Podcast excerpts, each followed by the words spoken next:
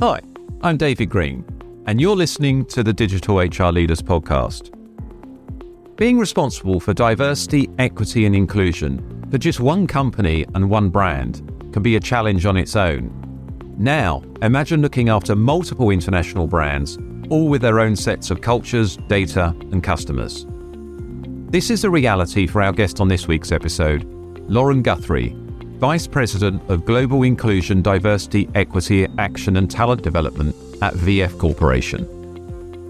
Given her wide range of responsibilities, Lauren has a unique perspective towards DEI, which is why I'm thrilled to be speaking to her about how she manages successful DEI programs across brands such as Timberland, Vans, and North Face. We'll cover topics such as how she uses data to inform decisions, and how Lauren puts the action into VF's IDEA strategies. That's I for inclusion, D for diversity, E for equity, and A for action. IDEA. Let's start by welcoming Lauren to the show.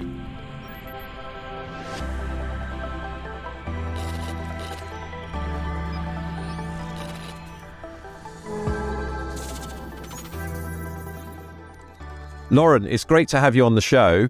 To start, can you give listeners a, a brief introduction to yourself and your role at VF Corporation? Absolutely. Thanks, David. Super excited to be here. So, as you mentioned, my name is Lauren Guthrie, and I have the absolute pleasure of shepherding our inclusion, diversity, equity, and action, or as we call it at VF, IDEA strategy.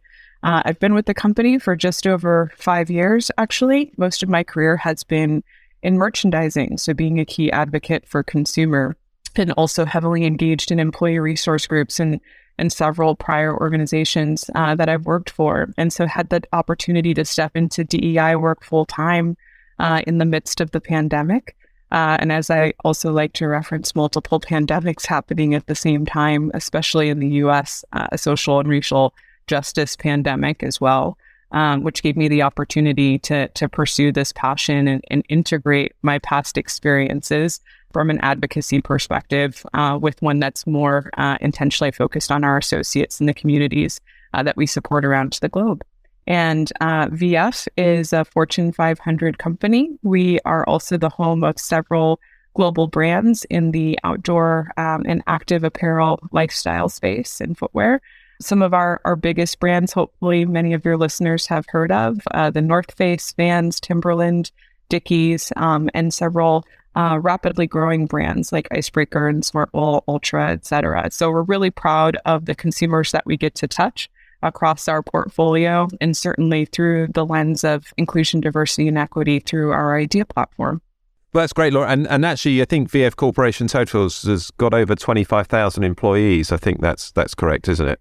Yeah, we're closer to 35,000 globally across a number of countries. We have three global headquarters as well in Stabio, Switzerland, in Denver, and also um, multiple actually headquarters in Asia as well in Shanghai, uh, Singapore, and Kuala Lumpur. So uh, huge global presence and footprint as well. Um, Lauren, I love the idea. Uh, sorry, I love the acronym idea. I think that's fantastic. And, and before we really get into the conversation, I want to talk a little bit about that.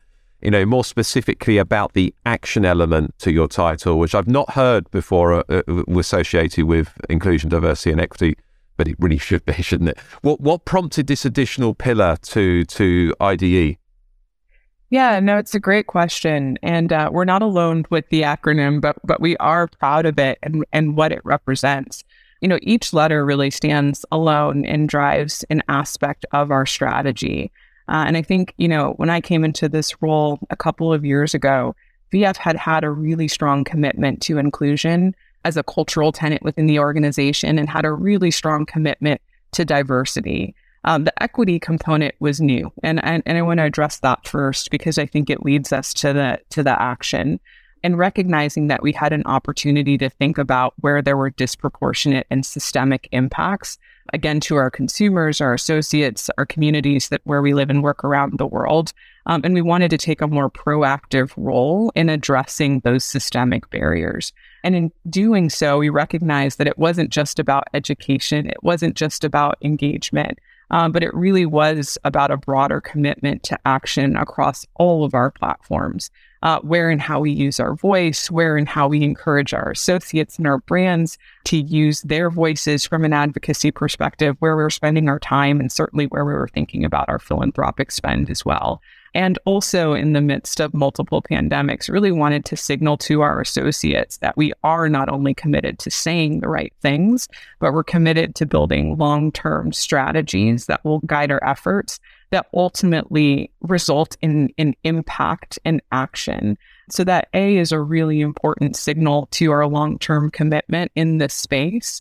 You know, we hope that we meet and exceed many of our goals, but the beauty of this work is that there is so much opportunity.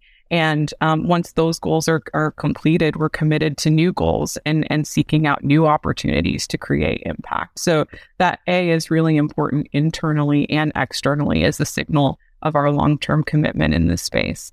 Yeah, and what's really interesting, you, you, mentioned obviously all the brands that are part of the, the VF, and it's quite interesting because if you, if I you know, compare to some of the, your peers I've spoken to in other organisations, you're essentially supporting over a dozen different brands.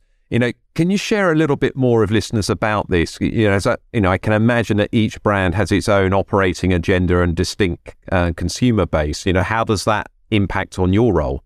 So I would say in this work, we don't believe in a one size fits all approach. I would say that's certainly relevant across our portfolio of brands, but I think that's also relevant at an associate base as well. Everybody is coming to this work with different social, political, economic context, with different understanding and knowledge, with different passion and commitment. Um, and certainly for our brands, to your point, with very different consumer bases, different DNA, different historical footprints as well. And so our team works really closely to be a guide and a sounding board to support our brands in translating our VF enterprise commitments into meaningful commitments for themselves. So at an associate level, a lot of the work that we do and we drive as an idea team is lined up against our representation commitments, our support for education and learning. Those platforms can be scaled across the enterprise. However, we may diagnose different entry points for different teams, for different brands in terms of that work we'll, I'm sure, talk a little bit about some of our externally facing commitments. But for example, we have a global uh, goal for gender parity around the world. Uh, that doesn't mean that every single brand is striving towards, you know, the same percentage. We have some brands who've already exceeded gender parity, right? Uh, who may be looking at tactics to take them back to center in other ways. So the point being, you know, there are some enterprise pieces that we cascade and we find the right entry point. There are also places where we're really supporting our brands to drive individualized agendas. Um, I think the North Face is a great example of this, who has recognized that they have a incredible giving body that has opportunity for impact in the Explore Fund. Um, it's a philanthropic fund. It's over a decade old at this point in time. That's that's driven their their giving priorities around the globe. In the past two years, they've actually repurposed that fund to lead their equity efforts and created a, a council of community members from marginalized communities across the US to provide perspective, input, and ultimately to guide their giving priorities. And so that's something they've been able to stand up and lead on their own, kind of tapping into this tenet of equity that we want to drive deeper penetration in across our organization, but have done so in a way that makes sense for them based upon their key issues of public land access and outdoor participation and climate you know, climate justice and equity. Dickies, for example, as a workwear brand, may have very different priorities that resonate differently with their consumer base, particularly around um, bringing respect back to work, right? Manual labor and um, and as a workwear brand, have a very different way of engaging, particularly through skate culture. So their philanthropic platforms and their volunteer engagements may look quite different. So our team leverages all of those entry points, particularly leveraging data to help us understand um, what those consumer profiles look like um, what are and how they may or may not have synergy with our employee footprint. So Dickies is another example of that, uh, where their average consumer and their trending and growth consumer is quite young, um, has very different priorities around how uh, they want to see organizations show up in a social advocacy space.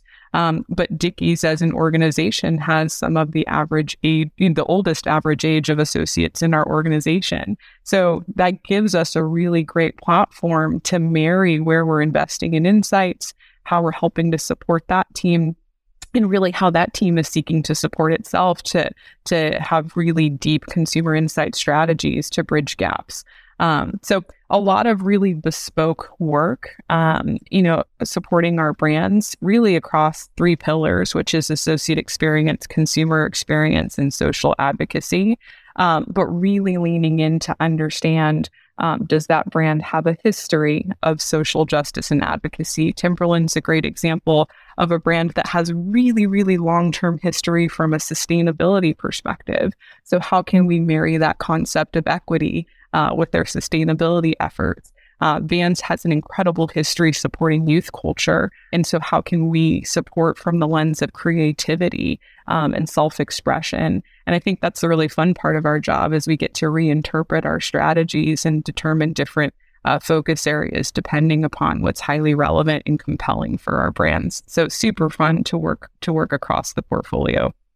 Yeah, it sounds like it because you, you've got that advantage of you know where it makes sense, but also recognizing that each of those brands is a brand on its own, different priorities, different consumer base, and you know different history, and recognizing that, which gives you and your team, I, am guessing, a huge variety uh, uh, uh, to work of opportunities to work across the portfolio. Absolutely. We're always seeking authentic entry points and authentic movements to attach this work to. Um, I think there's a lot of thought that DEI is a an area of subject matter expertise, but I actually think that DEI or idea is a filter that can be applied to everything that we do.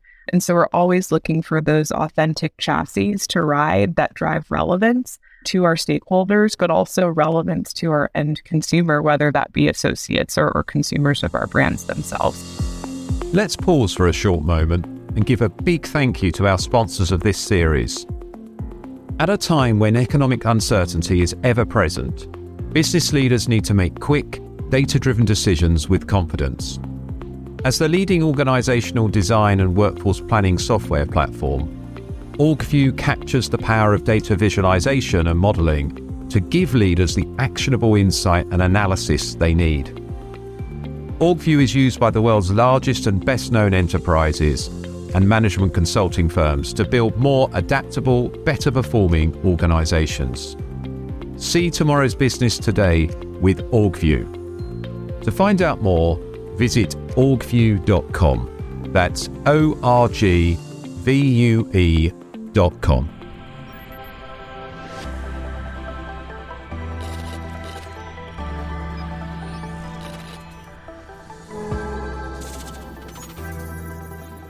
You mentioned data, a bit of a passion of mine, and a, and a lot of listeners on uh, on to the to the podcast. You know, w- what type of data do you and your team look at to inform your priorities and decisions? So I'll, I'll maybe section that in a couple of ways since our, our strategy is quite wide reaching. Um, from an associate based perspective, which I would say, you know, speaking of authenticity, if we don't get it right for our people, then we're, we're not going to be able to get it right externally. Uh, but we're looking at, at both quantitative and qualitative data. On the quantitative side, you know, as reference to our diversity agenda, our representation data. So, what's the makeup of our internal associate base? and where do we see opportunities to continuously diversify that? So, looking certainly at gender identity, at race, ethnicity, where relevant. And, and where I say ro- where relevant is really where we're legally allowed to look at that around the globe. Uh, but we're looking at not only what percentage of those populations represent, but we're also looking at how they're trending. So, our new hire rates, our promotion rates, our job change rates, and our attrition. And within that, we're able to see where there's momentum within the organization, maybe where there's opportunity that requires unique supports. So, for example, within our digital technology space, and we know we're not alone here, there's opportunity for diversification, particularly from a gender uh, identity perspective. So, we're looking at, you know, our pipeline development efforts, our volunteer efforts, our partnerships externally, uh, but also looking at where we can build programming internally to accelerate development of certain populations. we're also continuously marrying that with qualitative data. So we have a culture survey um, that we've sent out biannually within our organization that allows us to get a sense of our associate sentiment um, across geographies, across uh, office types. So we have retail associates, distribution center associates, our office populations, and we're looking always at our ENPS scores and kind of um, how those are trending. But the ability to break that down by demographics as well allows us to see um, where there may be sentiments that are proliferating with subsets of our population that we can address through our programming and efforts as well. Um, we also do a lot of listening from a focus group perspective. Um, we really want to ensure that associate voice is guiding our strategy. So whether those are small group platforms, uh, we also over over the past couple of years have had some extraordinary large group platforms, um, which have provided really meaningful leadership engagement opportunities as well, with you know 1,500 to 2,000 associates on calls, and it's amazing the advocacy and passion that exists in the space to give feedback, to ask questions, to challenge our direction. And we take those listening platforms very seriously because, again, my team does not own this strategy. Our organization owns the strategy. Um, and so we want to ensure that we have feedback loops that allow our associates to get engaged. Um, and then I would say, lastly, on the associate experience side, really lean heavily into our employee resource groups. We have um, more than 20 chapters uh, that align to four different employee resource groups within the company in support of our women's population uh, through Woven, our multicultural population through ACE Diversity, our Pride community with our Pride and Allies ERG, and then the US, we also have a Veterans ERG as well. And they're incredibly active and really rich enablers of our strategy in terms of authenticity to promote engagement in a very grassroots way. Um, we leverage those employee resource group platforms as focus groups as well, recognizing they're some of our most passionate advocates, but also they really challenge our thinking to get a broader base of qualitative insights as well. So um, we publish a lot of this data on a quarterly basis to the executives at the organization uh, to keep all of us aligned on our progress against our key priorities. We're also, I, I, can't talk about data without the importance of external benchmarking as well. So we want to have an internal scorecard on how we're performing against our objectives, but we also participate in surveys um, in indices globally to get a sense of how you know we're stacking up against our peers, how progressive our strategies are, um, and certainly to challenge our thinking around how we future proof our strategies as well. So a lot of time spent um, kind of seeing what's working across uh, across different industries. I would say, you know, as someone who's come from the business, um, one of the most fun parts about this job is working hand in hand with some of our competitors for the greater good. This is a place where you know the the DEI community globally is extraordinarily tight knit, and everybody is seeking to improve outcomes not only for themselves uh, but across industry. And so it's been really fun uh, to leverage insights from some of our peers in the space as well. You you mentioned um, that there was not just been one pandemic over the last few years at the start, and actually there's been a number of black swan events. You know, whether they're on a global perspective, like the pandemic, or you know, like the the war in Ukraine, or the cost of living crisis that's affecting so many different countries at the moment, the social and racial inequality crisis that they didn't just appear in 2020; it was already there, but more attention was devoted to it, I guess, which is which I guess has been good because we've seen progress. You know, I'm I'm curious. Uh, how would you say that these events, um, such as the pandemic or the, the, the social and racial inequality crisis in the states, has changed the way that we approach uh, inclusion, diversity, and equity? I think it's a, a great and a really important question. And I think it's changed everything, to be honest. I think the history of this work um, has been more compliance based. It's been about hitting numbers, particularly around diversity of workforces. And I think, you know, what sits at the core of our idea strategy is that we want all of our stakeholders, internally and externally, whether they be associates or consumers or communities, to feel an authentic sense of belonging.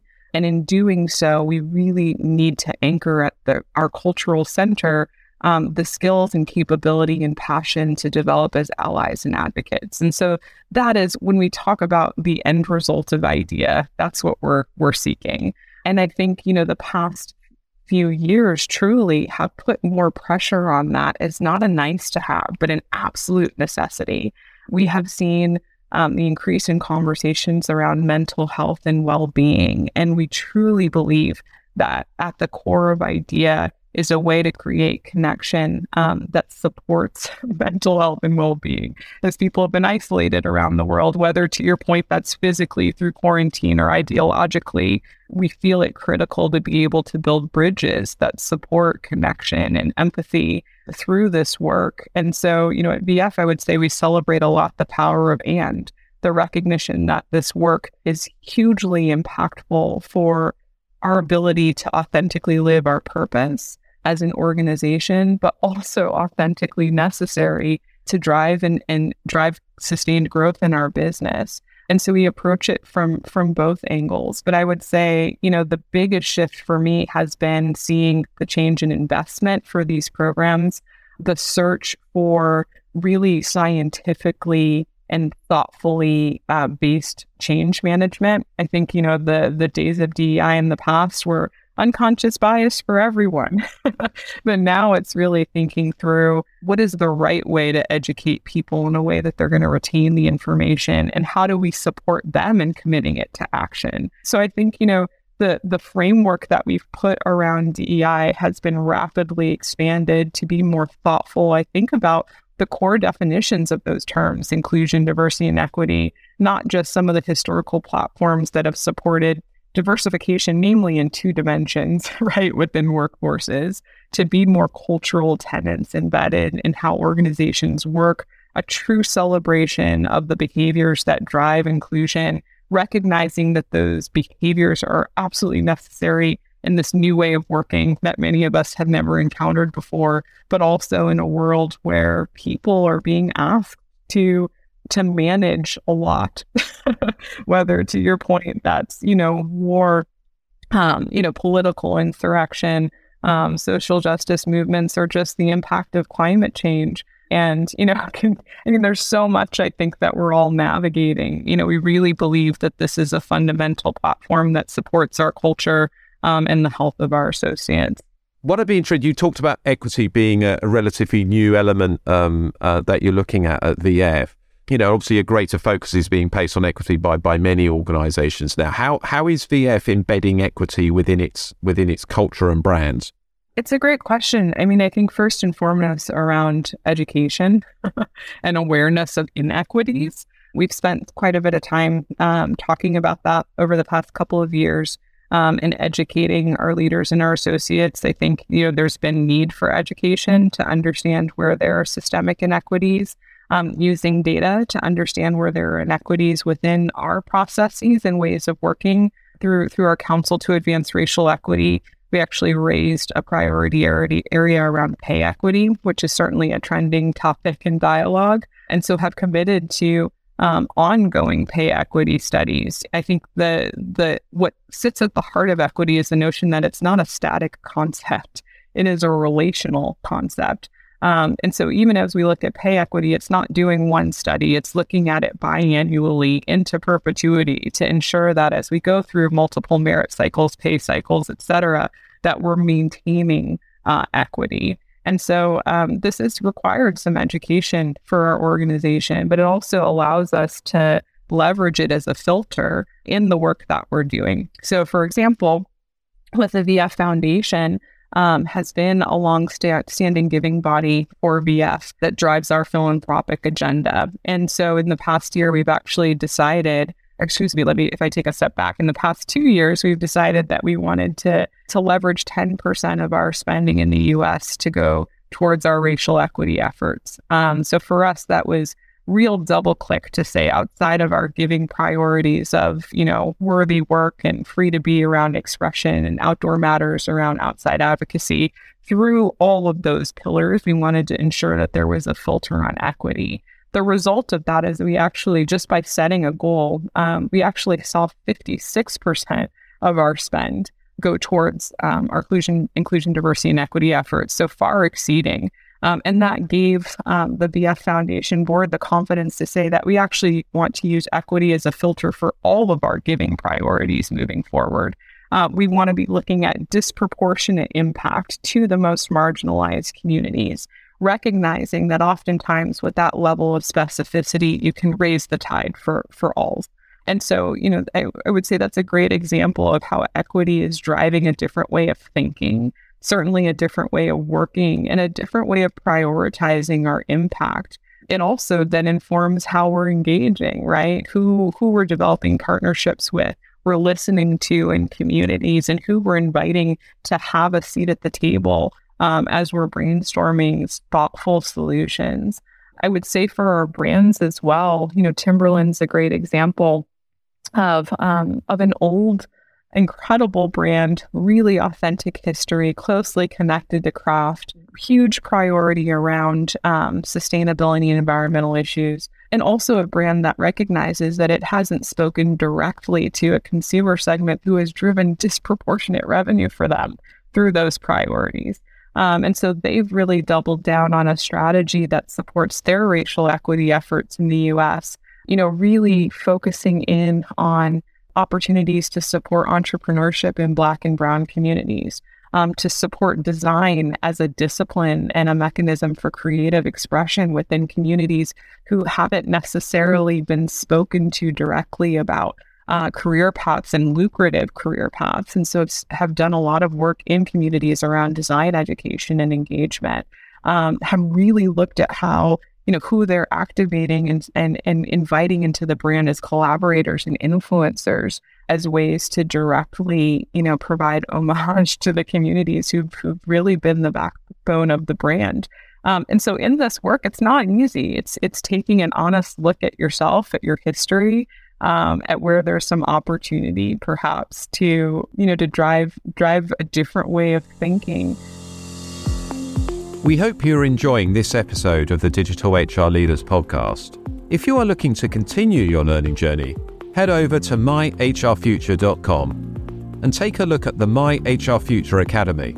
It is a learning experience platform supporting HR professionals to become more data driven, more business focused, and more experience led. By taking our short assessment, you will see how you stack up against the HR skills of the future.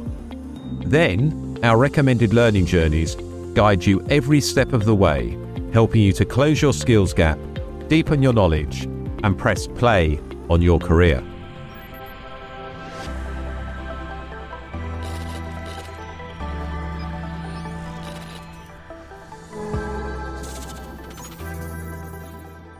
I'd be interested how you you touched on it a little bit there, that, that, that how you actually measure the effectiveness and impact of, of these initiatives.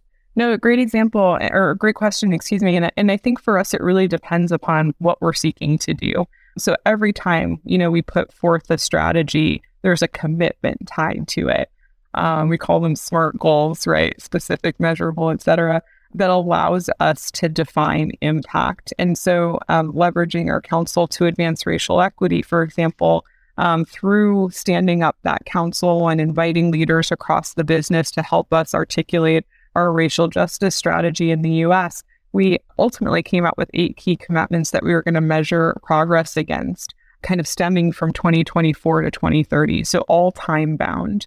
Um, so whether you know pay equity is part of that, the foundation spend was part of that, but also establishing a su- supplier diversity program. Um, and so establishing really clear goals on an annualized basis that we can hold up to, you know, we can hold up a mirror to ourselves and saying, are we seeing the progress? And even continuously question is this KPI a really accurate measure of impact? As a progressive organization like like like VF is, I, am sure you're already looking at the next step. You know, so what is next on the horizon for the idea function at, at VF Corporation? My goal is to work myself out of a job. I mean, but quite honestly, you know, I think today we have a centralized body who is responsible for driving the strategic creation, um, for validating it, and for driving the programs um, that bring this this work to life. As we look at where we are on our maturity journey, the next step for us is to really become leader led. Um, with the goal of this work being fully integrated within the business, both as a cultural tenant of VF, but also within our business practices.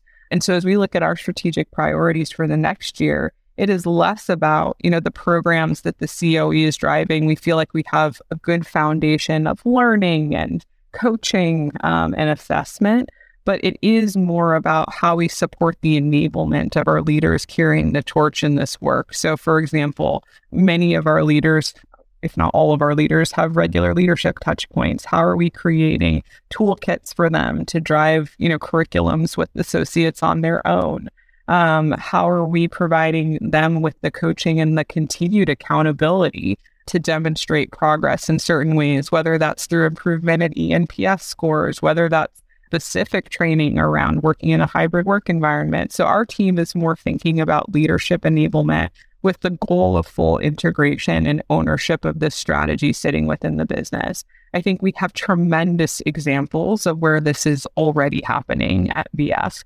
I'll name a couple of names, but our, our president of Smartwool, Jen McLaren, is an incredible advocate for this work, um, is already leveraging every town hall that she has to drive education and awareness and strategy.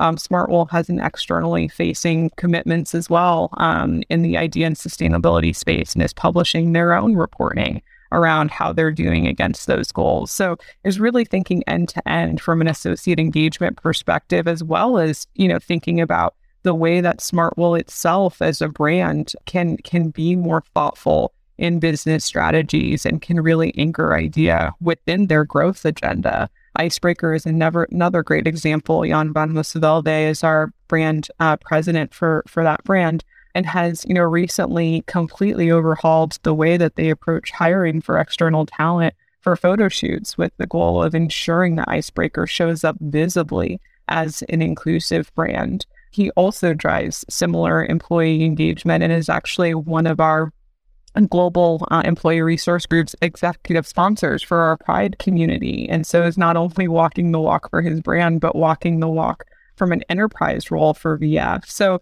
for us moving forward it's truly about integration. It's continuing to use idea as a filter in everything that we do.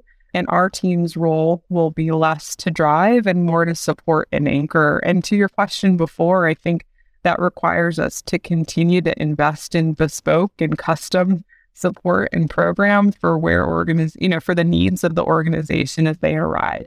Um, to certainly be planful but also to be poised to be reactive and supportive to the priorities that are coming up through each individual business. So we expect that way of working not to, to con- not only to continue but quite honestly to increase in the way that we're engaging as a function Wow, so, so some really outstanding work that, that that's that's already happened, and more that that's happening by the sounds of it, Lauren. And and, and I know that you know many of our listeners are going to be inspired by what they're what they're hearing. You know, and for those listeners um, who are working towards integrating inclusion, diversity, and equity into their business strategy initiative and their people strategy, and hopefully with the a, the A part, the action part as well how how can they go about that? You know, what what what should they be doing? What guidance would you give um, to to listeners that are, looking to implement um, you know some of the initiatives that you've mentioned in their own organizations? Yeah, absolutely.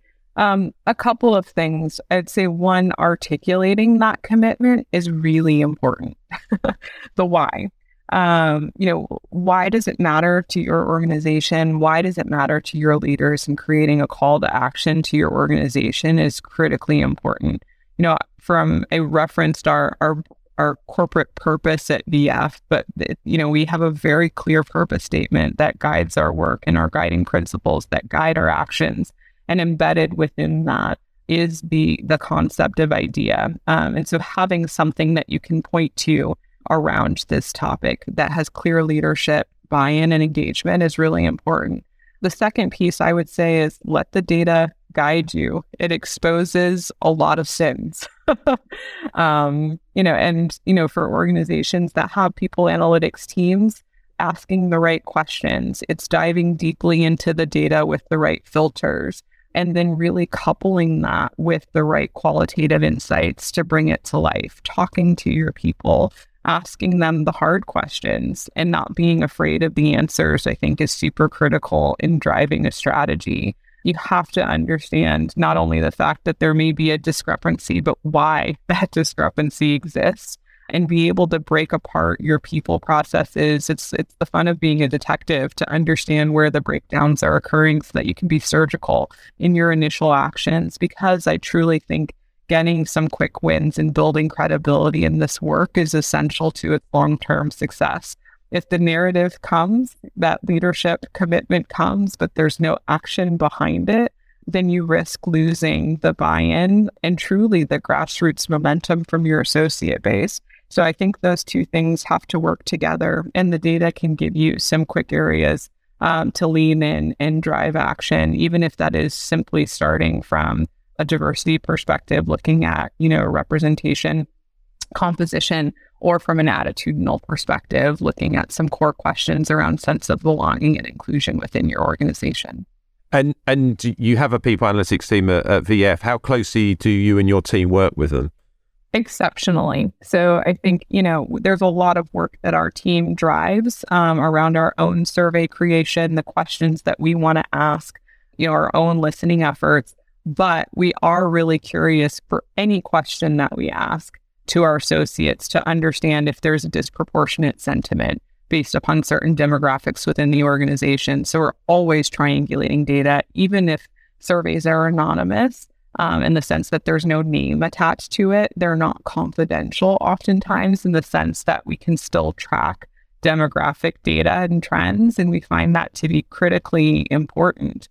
So very close relationship. Every every source of, of associate listening is relevant to our team, particularly as we start to you know, piece it apart and see if there's disproportionate impact in places. And you mentioned in the conversation employee resource groups as well. You know, there's a there's a lot of research that's been published about how in, the important role that employee resource groups uh, play. You know, particularly around inclusion and, and culture topics. You know, a, a, again, you know, to to a company that's maybe looking at accelerating its its work around employee resource groups, what what advice would you give around that? Yeah, I think um, employee resource groups can be an incredible grassroots effort to extend the reach of um, a DEI team or a DEI leader. Um, that they are a source of community uh, for new employees, can be a really safe place with which to find some of those initial uh, relationships. They are really fertile ground to develop and grow allyship. And certainly, you know, at a, at a time when we've been, you know, working in various ways, but particularly remotely, a really strong sense of community and associate engagement. What I would say is there's many different levels of formality around ERGs. We are still working actively on ensuring that our ERGs are not only supportive of those three things I mentioned around kind of associate experience, but also that they're they're able to provide business impact. And that we're able to leverage their insight in a way that doesn't relieve the business from doing its own work, but can also be a really important mirror and reflection for the business as well, particularly when we're stepping into new spaces, a really fertile ground for innovation. Um, and so that's where we're focused is building some innovation challenges with our ERGs over the next year to embed their voices in our in our business strategic planning process and then also, I think they're a really incredible way to grow the next generation of leadership within the organization. The we are so grateful for the time and energy that our ERG leaders spend out of the goodness of their heart in many cases to move this work forward. As a result, we want to make sure that they are growing in their leadership capability, that they're supported in doing so, that they have the right exposure and visibility to our executive teams and that these ERG roles are part of big play a, a large role as catalysts in their broader career journey. So I would say use them as a great way to encourage people to develop leadership skills in a safe and supported way, and hopefully as a way to grow some of your talent internally as well. Yeah, some great, some great advice there, Lauren. Uh, I, I, can't believe we're already towards the end of our conversation. this is the question that we're we're asking everyone on the on this series of the podcast. You know, so, so maybe think a bit broader in terms of looking at HR, but or you can focus on on DEI as well in this answer. What do you think HR leaders need to be thinking about most in the next twelve to twenty four months, and and what is your biggest concern, or and what do you see as the biggest opportunity in this area? To be honest, for me, this is an easy answer, which is resilience and associate well being. Our leaders are being asked to lead in a way that they never have before to be certainly shepherds of the business, but to really be shepherds of teams and to a certain extent to be individualized um, support networks and lifeline for for their people.